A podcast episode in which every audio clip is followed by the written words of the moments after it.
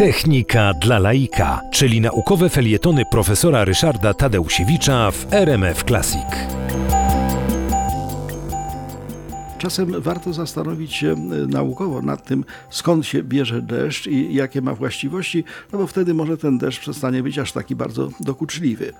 E, deszcz powstaje na skutek tego, że ciepłe i wilgotne powietrze z powierzchni Ziemi, e, tam gdzie parują rośliny, parują rzeki, parują jeziora, parują morza, no nawet nasze ciała też parują, ta wilgotne i ciepłe powietrze unosi się do góry, bo właśnie to, że jest ciepłe i wilgotne, wilgotne powoduje, że y, konwekcja powoduje, że, że ono się wznosi do góry, ale tam w górze jest coraz zimniej. E, temperatura spada około y, pół stopnia na 100 metrów, więc w związku z tym y, po niedługim czasie ta para wodna, która jest nieprzeźroczysta, niewidoczna dookoła nas, zaczyna wytrącać się w postaci mgły, tworzą się chmury, a wyżej zaczynają się łączyć te kropelki. W typowej chmurze jest równowaga dwóch sił, dwóch procesów. Mianowicie te tworzące się mikrokropelki, które mogłyby stać się deszczem, y, są y, przyciągane przez Ziemię, więc chciałyby spaść, ale jednocześnie ten prąd tej konwekcji wznoszącego się ciepłego powietrza utrzymuje je w równowadze. No i wobec tego w chmurze kłębi się to wszystko, ale te krople nie spadają. Natomiast jeśli na skutek turbulencji albo innych czynników te krople zaczną się łączyć, to coraz większe krople mają no, coraz większą masę. Ta grawitacja zaczyna wygrywać.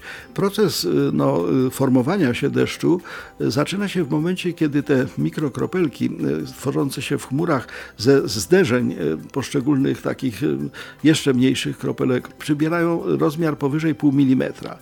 To pół milimetra jest taką wartością graniczną. Od tego momentu siły grawitacji wygrywają, krople zaczynają spadać, napotykają kolejne krople, łączą się, no i powstają krople o coraz większej średnicy może ciekawe jest, że te krople spadają też ze stałą szybkością.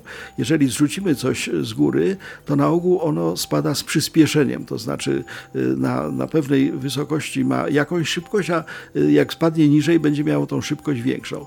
W przypadku kropel deszczu one spadają z szybkością zależną od, od średnicy kropel, natomiast znowu występują dwa jak gdyby wyrównujące się procesy.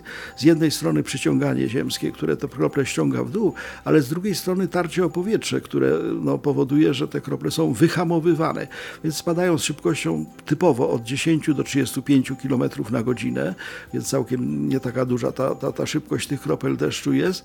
I co więcej, krople deszczu spadając parują, dlatego że e, spadają ocierając się o powietrze, co sprzyja parowaniu i spadają do coraz cieplejszych warstw atmosfery, co też e, powoduje, że one parują. Zdarza się taki deszcz, który nazywa się wirga, e, który nie dolatuje do ziemi, bo po prostu cała e, no, ta wielkość tych kropel zniknie w atmosferze, więc widzimy spadający deszcz, a na ziemi jest suchutko.